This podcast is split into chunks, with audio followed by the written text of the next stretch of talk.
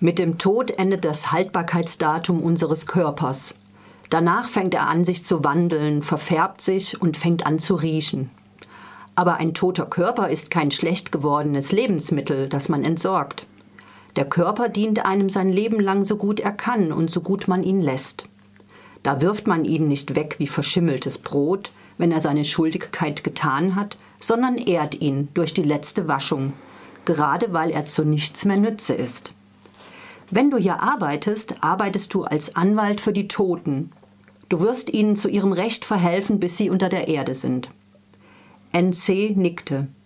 Es war das erste Mal, dass jemand Wert darauf legte, etwas zu pflegen, was unnütz war, was zu Staub zerfiel. Das war ja vollkommener ökonomischer Unsinn, dachte NC. Es war das Beste, was er seit langem gehört hat. Nies ist gerade 31 geworden. Er hat keinen Job mehr, seine Freundin hat ihn verlassen und er weiß nicht, wie er die nächste Miete bezahlen soll. Der Kurs seiner Lebensaktie scheint auf Ramschniveau gesunken zu sein. Doch will er seinen Geburtstag genauso begehen, wie er lebt. Sich treiben lassen und Zeit vergeuden, sehen, wohin ihn sein Weg an, die, an der nächsten Kreuzung führt. Der Zufall und die Empfehlung der netten Bäckereifachverkäuferin Frau Merz, die er gebeten hatte, ihm eine Straße zu empfehlen, führen ihn in die Holpenstraße, wo es nichts Interessanteres zu entdecken gibt als ein Bestattungsinstitut.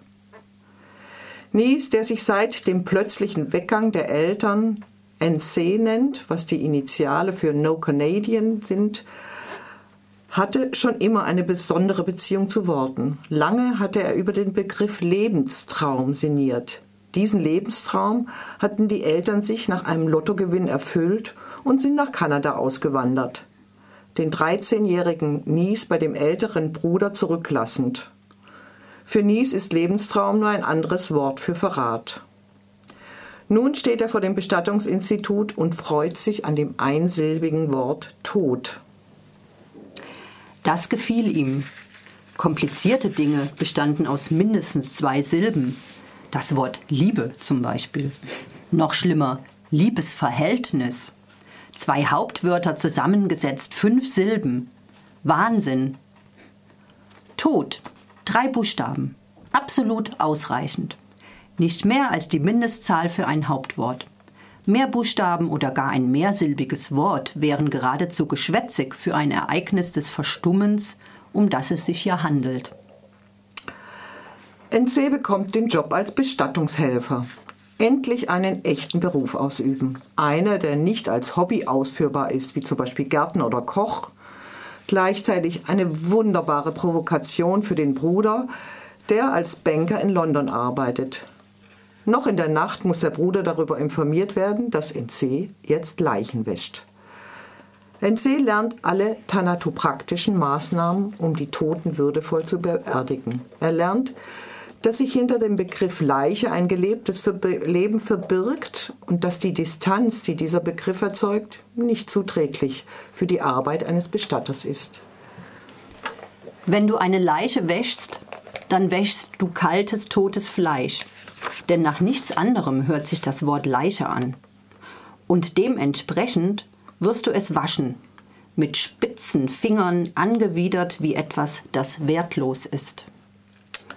Weyand bevölkert seinen Roman mit allerhand skurrilem Personal. Der würdevolle Bestatter, der wie Abraham Lincoln aussieht, samt seiner kleinwüchsigen, scharfzündigen Frau, wird unterstützt von einem kasachischen Koloss, ehemals Gewichtsheber, dem nichts lieber ist als Kundschaft, die im obersten Stockwerk eines Hochhauses ohne Aufzug auf ihre letzte Bestimmung wartet. Dabei gelingt Weyand ein, mit Applaus für Bronikowski eine Gratwanderung zwischen Slapstick und einer ungeheuer respektvollen Betrachtung des Todes und setzt dem Bestatterberuf damit ein kleines Denkmal. Dass NC eine sehr eigene, unorthodoxe Art entwickelt, den Wünschen der Hinterbliebenen gerecht zu werden, führt jedoch am Ende dazu, diesen Beruf wieder an den Nagel zu hängen. Die letzte Reise des alten Schauspielers Bronokowski, die dem Roman den Titel gab, ist großartig, mit sehr viel schwarzem Humor inszeniert. Allein für diese Szene lohnt es sich, den Roman und dessen sowohl äußerst vergnüglichen, aber auch nachdenklichen Umgang mit dem Tod zu lesen. Am Ende bleibt NC nichts als ein wunderbar eleganter, dreibeiniger Hund, der ihn adoptiert hat und nun in eine ungewisse Zukunft begleitet. Die Sonne hatte sich durchgesetzt, der Himmel war blau, ein strahlender Dezembertag. NC und November liefen durch die Straßen und NC summte leise vor sich hin. Schließlich beugte er sich zu November und sagte: Nies und November suchen sich jetzt eine Metzgerei und lassen sich das ein oder das andere empfehlen. Das war von Kai Weyand. Applaus für Bronokowski. Auch mit diesem dritten Roman unserer Sendung lässt sich das Sofa dann gut füllen.